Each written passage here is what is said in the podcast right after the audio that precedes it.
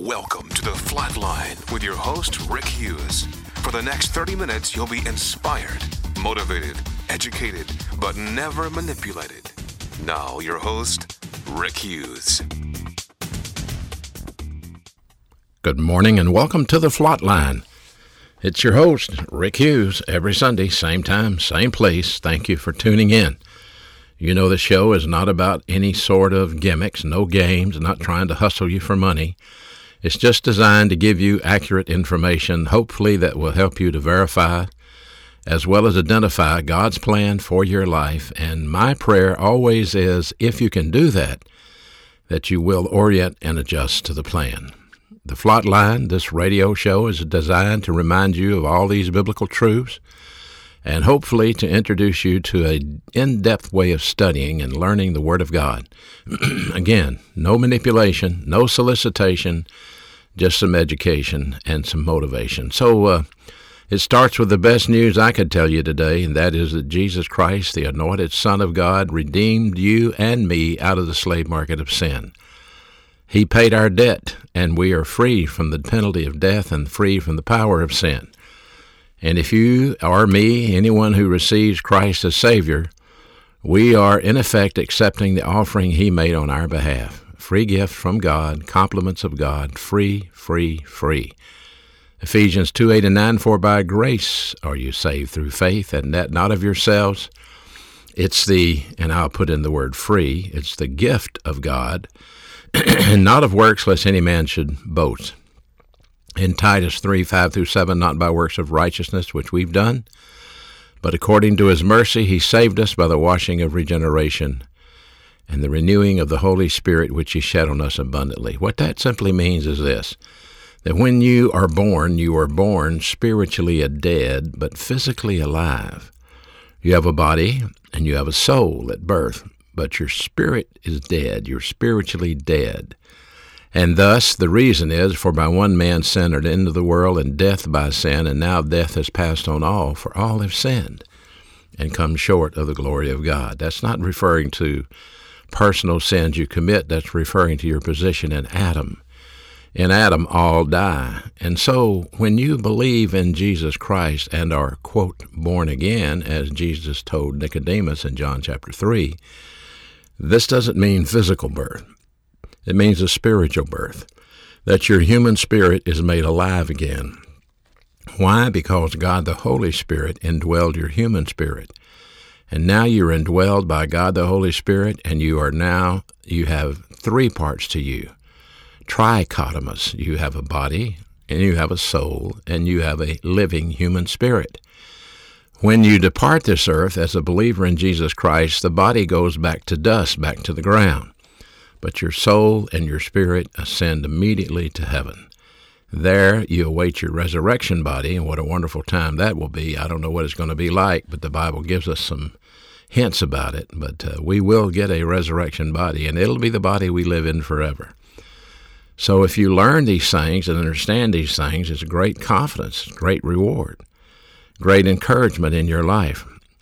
You know, last week I spoke about grace orientation, orienting to the grace of God in your life, beginning to see every day that every breath you take is gracious of the grace of God. Every breath you take compliments of the grace of God. The grace of God sustains us even when we fail in our lives, even when we sin. He doesn't kill us. He doesn't take us out. He allows us to continue breathing. He allows us to continue to survive. God even provides all the logistics we need to make it. And so that's grace. Grace orientation means that not only do I understand the grace God provided me, but in return, I'm able to multiply that grace to other people. I can grace them out also. One of my favorite things to do is grace waitresses out when they wait on us. If my wife and I go out to eat and they wait on us and they bring us a bill, I like to grace them out with a wonderful tip. Some of them work very, very hard just to try to get by. And uh, so we never tip just like a 10% deal. We like to always go way above and way beyond that. So gracing people out is wonderful. And you can grace out your enemies when they turn on you, when they're bitter towards you, When they malign you, you can grace them out by not maligning them back, as 1 Peter 3 8 and 9 says. Don't get into cursing and cursing each other out. That's a, definitely a sin for a believer to do that. So, grace orientation is a wonderful problem solving device, one of those great problem solving devices. Because we know that by God's grace, our lives will be sustained, and we know by God's grace, we don't have to worry about anything. We know that by God's grace, the Supreme Court of Heaven is open 24 hours a day and will always be there for us if we need to go there. We know by God's grace we can rebound any known sin and confess it, and God said He would be faithful and just to forgive us and to cleanse us from that. That's grace. Maybe you have not exploited grace in your life. Maybe you've hidden sin in your life. Maybe you've lived with guilt and shame. You don't have to do that if you're a believer in Jesus Christ. Simply go to the Father, name your sin, and put it behind you. Move forward. Keep going. Go on down His way, Thy way highway, as one person said. The Thy way highway, not the My way highway, the Thy way highway. Another problem solving device that's always critical for us to understand is called doctrinal orientation. Some people call it biblical orientation. It's us learning to think with the mind of Christ. Thinking with the mind of Christ is called having divine viewpoint. And the only way you can get divine viewpoint is by learning the Word of God. Here we have a Bible in front of you, or here I have a Bible in front of me. And these words recorded by the apostles, by the writers of Scripture, are designed and kept for us. They are our textbook, and it's designed to be taught to us. It's not a novel, it's a textbook. God even ordains certain men who have the gift of pastor teacher, and their job is to study and teach the Bible. Not to be a lonely hearts counselor, not to give you a cruise ship experience but to study and teach the Bible. And uh, if you're looking for someone to hold your hand through times of adversity and tell you, don't worry about it, you'll be fine, my brother died with it, but you'll make it, that's not the pastor you need. You need one that will feed you. You don't have to know him personally. You don't have to have a great camaraderie with him. You just have to have him be accurate in teaching you the Bible. So the Holy Spirit can take what he teaches you and lead you to apply it into your life in a way that can glorify God to the maximum as you stand on your own two feet, not trying to depend on your pastor to tell you what to do. So, why should you study the Bible? What is it about studying the Bible that I keep pushing? Well, the mandate is found in 2 Timothy 2:15. The Greek word spoudazo, S P O U D A Z O, is the English word study spoudazo. And if we do the morphology of that verb, it is a present tense verb, which means there never is a time in your life that you're not to be a student of the Word of God. The active voice says the subject of that verb, which is you and me, that we produce the action of the verb. And being in the imperative mood, it simply means this is a command from God through Paul to Timothy Study to show thyself approved unto God. Study. And that's a mandate. We are to study to show ourselves approved unto God. Why? Well, the next verse, next word says, rightly dividing the word of truth. Rightly dividing. The Greek word for rightly dividing, you'll get a kick out of knowing this. We get a word orthodontist out of it. It's orthotomeo. Orthotomeo. The orthodontist will straighten out your teeth, and orthotomeo means to get it straight, to teach Scripture accurately. It is so easy to veer off course. It's so easy to be led astray. And this is something Satan is really good at doing, is getting people to get away from what the Bible says and to present some sort of mixture of human viewpoint with their thinking. We are to rightly divide. Now, if you know anything about math, which I know little about, I just know how to spend it, not how to count it. But if you know anything about math, you know that uh, dividing means division. Divide 2 into 12, you get 6. That's division. Bible study causes division.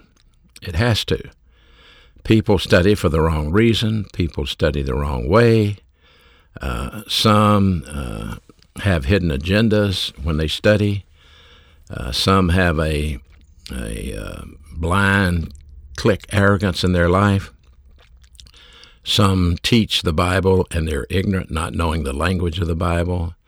And then sometimes people even claim extra biblical revelation that it's not in the Bible, but God told me to teach you this. It's a stretch sometimes because I've seen great men go off on these stretches to proclaim that they've had a new breakthrough and a new revelation about how something should be literally under, not literally understood, but understood in a different way. So they take great liberty with that. Dividing is division. Bible study causes division. So if, if, if our God told us to be careful, and if our God told us to get it straight, then he must have known that there's a possibility that some people would mess up. It's here for you. The most critical thing in your life as a believer in the Lord Jesus Christ, apart from staying filled with the Holy Spirit every day by rebound, is to get under the mentorship of a well qualified pastor, a man who's dedicated his life to studying and teaching the Bible. And if you can do that, then you can begin to grow consistently studying on a consistent basis, just like you would exercise every day, or just like you would clean house every day. Every day, you would take a few moments, 30 minutes to an hour every day, to put in a DVD or an MP3 and listen to the pastor teach the Bible. Get a notebook, get a Bible, take notes. That's what I do every day so that I can get it straight and get it accurate. My ministry, as I travel and I speak and have been doing for 50 plus years now, is based on accuracy, not personality. It's not about the man, it's always about the message. And when I speak in schools, private schools, talking to kids, I can't get in public schools anymore. They won't let you mention Jesus Christ in the public schools, but private academies that I speak in have quite a few kids, and they're not just Christian academies. But my job is to be very accurate, not to entertain them, not to go in there and make them laugh, but to go in there and give them what the Bible says. And they are certainly smart enough, intelligent enough to dis- make a decision whether they want to believe it or not believe it. But you can bet one thing, the Bible says in 1 Corinthians 14:33, God is not the author of confusion, and it is not God's design to confuse anybody. Akatastasia, akatastasia, confusion. It's instability, it's a state of disorder, it's a disturbance, it's a confusion. I have lost close personal friends who decided that the Bible didn't mean what they thought it meant a few years ago, that it really meant something else, and so they abandoned the solid, sound, systematic teaching they had to go with a different viewpoint in a different way, and they're totally convinced that they're right and I'm wrong or we're wrong or somebody else is wrong. It's amazing to watch this happen. So the Bible says God is not the author of confusion but a peace as in all churches of the saints. Well, here's something very interesting. The very next verse, 1 Corinthians 14:34 says, "Let the women keep silent in the church." I don't know what that means. You can figure that one out, but that's the next verse. I can tell you this, the Bible does not ever contradict itself. It does not teach one thing in this chapter and another thing in that chapter. It is never unfair. The Bible is never unfair. It's never emotional. So if you're going to have biblical orientation, it doesn't come through emotional stimulation. It comes through uh, the imputation of the Word of God into your soul. As you learn it, believe it, and apply it. We often use the term lag. A friend of mine coined that phrase learn, apply, and then you glorify. But learning and applying is critical. When the Bible says, study to show thyself approved unto God, a workman rightly dividing, that's applying. You can't, you can't apply what you don't know. And so if you learn and apply, then you're able to rightly divide. Then you're able to see and discern what's right and what's wrong. and you're able to stay out of divisions that are caused by emotionalism or caused by arrogance or caused by something where somebody thinks they're smarter than somebody else and so they got a better way to do it. There's another verse that we have to take a look at on biblical orientation and that's 2 Peter 3:18. The last verse I gave you said, Study to show thyself approved unto God, a workman that needeth not to be ashamed.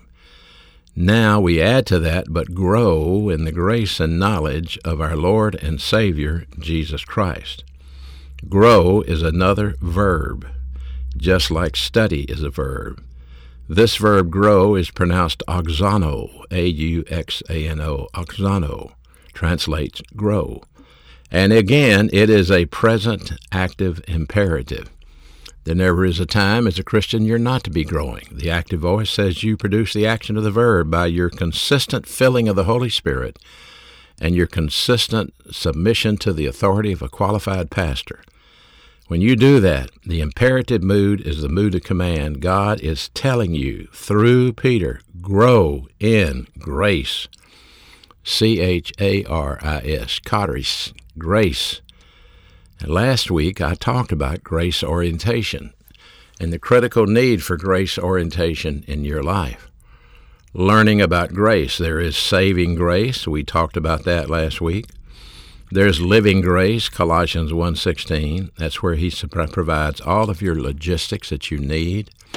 Matthew 6 talks about that. Read Matthew 6 and look at it for yourself. Logistical grace provision. And then, of course, there's dying grace in Job 5 19 through 27. God will not take you out before you come to your full age if you consistently grow. Now, God can take you out early if you get into reversionism, if you, quote, some people say, backslide. If you turn away from the Lord, go down the byway highway, fail to rebound your sin, you're going to come under warning discipline, you're going to come under intense discipline, and you may even come under dying discipline. That means that the Father could call you home way before He intended because you're incorrigible and you've reached the point of no return. I've seen that happen, and you, you can't judge people and say, oh, I know they went out under the sin unto death, but I've seen it happen. It's real. And it can happen to you and to me if we if we forsake the word of God, if we forsake the filling of the Holy Spirit, if we fail to listen to what God tells us, and we continue down the road of the my way highway, then we get under tremendous discipline from God, designed to rescue us, designed to save us, designed to keep us from self destructing. But the sin unto death is nothing more than self destruction. And that's what happens when a believer fails to listen to God. So, uh, there are a lot of ways to shorten your life. In Ephesians 6 1 and 2, the Bible says, Children, obey your parents in the Lord. That's a prepositional phrase, in the Lord. So the ability to obey legitimate authority comes from the filling of the Holy Spirit in the Lord. And then Children, honor your father and your mother. One is obey and one is honor. There are two different words there. Honor your father and your mother seems to indicate that they're not together anymore. The father and the mother have split up. In the first part, it says, Children, obey your parents. There they're together. So there never is a time in the life of any child that they should be hateful, disrespectful, antagonistic towards either parent in the case of a divorce. We're always to timao, honor, timao, honor our parents, which is the first mandate with a promise, the Bible says. I'm going to read it again. Children, obey your parents in the Lord. Honor your father and your mother, which is the first mandate with a promise. Well, what exactly is the promise? If I honor my parents, if I obey my parents, what is the promise God's talking about? It's found in Deuteronomy 5:16. That it may be well with you and you may live long, long time on this earth. This is the way to live a wonderful life. A long life is for you and me to orient to authority, to learn the Word of God, to be submissive to the Word of God, orienting to the authority of the Word of God, orienting to the authority of our parents so that we learn self discipline at home and we don't go into the devil's world like a loose cannon. I've said it before, I'm going to say it again on this radio show. If you're a parent and you don't teach your children the Word of God, you don't provide for your children an authoritative structure in your home, then you are abusing them because you're going to turn them loose in the devil's world without a prayer, not a hope, not a chance of making it. Because they don't know the alternative. They only know what the world tells them. There is an alternative. It's called divine viewpoint, not human viewpoint. There's a different way to think and a different way to live, and you must expose them to that. There are a lot of ways our kids can shorten their lives. They, if they're believers, they can commit the sin unto death for sure. Any of us could mismanage our health and abuse our bodies by doing things that are harmful to us. Uh, our kids can run with the wrong crowd and get in trouble, etc. I mean, this is something that I faced in high school hanging out with the wrong people, getting in the car with the wrong guy, scaring the fool out of me, thinking he's going to kill me, telling that guy I'll never ride with you again. Wrong crowd. But I'm to grow in the grace and knowledge, in the knowledge, in the knowledge. Two words. Grow in the grace and in the knowledge of our Lord and Savior, Jesus Christ. That word knowledge is a critical word. There are two words for knowledge in the Bible, both translated knowledge. One of those Greek words is the word gnosis, G N O S I S. But the other word, which is also translated knowledge, is completely different. It says the word epignosis, E P I G N O S I S. The difference between these two is the difference between what's in your mind and what's in your heart. When you go to church and you listen to the pastor teach you the Bible, the Holy Spirit's job is to pick up that information, if you're filled with the Spirit, and to help you process it and bring it into your mind so you understand what the pastor taught. Now it's up to you to, by faith, believe it and apply it into your life. When you understand it, it's called gnosis. When you believe it and apply it, it's called epignosis. That's the difference. Biblical information in your heart is epignosis. It circulates in your memory center. It becomes part of your frame of reference and your vocabulary storage. If it's over just in your mind, there's a verse that says that a little bit of knowledge can puffeth up. Knowledge can. People that think they're smart and wise can get arrogant about it. We learn knowledge so we can apply it into our life, not, not second guess it and not critique it, but to apply it. And again, you must be under a pastor you trust. You must be under a pastor who's submissive to the will of God, who's not trying to prove himself, not trying to make his own agenda, one that follows the course correctly. And if you can do that, then you'll have a long, wonderful life. You can apply the doctrine that you learn. You can live grace orientation. You can exploit the grace of God and share the grace of God. You can be a faithful witness for Jesus Christ. And you don't set out trying to change the Christian world by some new doctrine that you think you've learned. See, my job is not to change the Christian world. My job is to reach out to the lost people in the world. And that's your job also. But you'll find every now and then a pastor who wants to change the way other pastors think or change the way other Christians think. And that's a wrong agenda. So, grow in the grace and the knowledge of your Lord and Savior, Jesus Christ. Our Lord Himself said these words Come unto me, all you that labor and are heavy laden, and I'll give you rest. Take my yoke upon you and learn, learn, learn of me. Learn. That's the only way that you can become a mature believer is to learn God's Word. If we don't learn God's Word, then it reflects into our nation, into our politics, into our schools, into our homes, and instead of glorifying God with the decisions that we make as a nation, we begin to go down the my way highway internationally or nationally. And this is one of the reasons that discipline comes on a nation. The Bible is very clear why nations are destroyed. Nations destroyed, Hosea 4 1 through 6 says, and this is a verse given to the Jews but applicable, applicable to us My people are destroyed for lack of knowledge. Since you rejected knowledge, I'll reject you.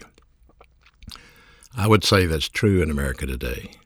The majority of Americans are not interested in the knowledge of the Word of God or what that says because of changing social agendas, because of changing rhetoric and what's accepted. It's like everything that used to be evil has now become good, and everything that used to be good has now become evil. You know, you've seen it yourself. You've seen on the news who has hidden agendas and who has open agendas, and trying to force recognition and acceptance when the Bible says, no, it's wrong. No, it's wrong. And so when the nation begins to bend to political pressure from those that oppose what the Bible teaches, we guarantee discipline on the nation. And America, I believe, is under national discipline.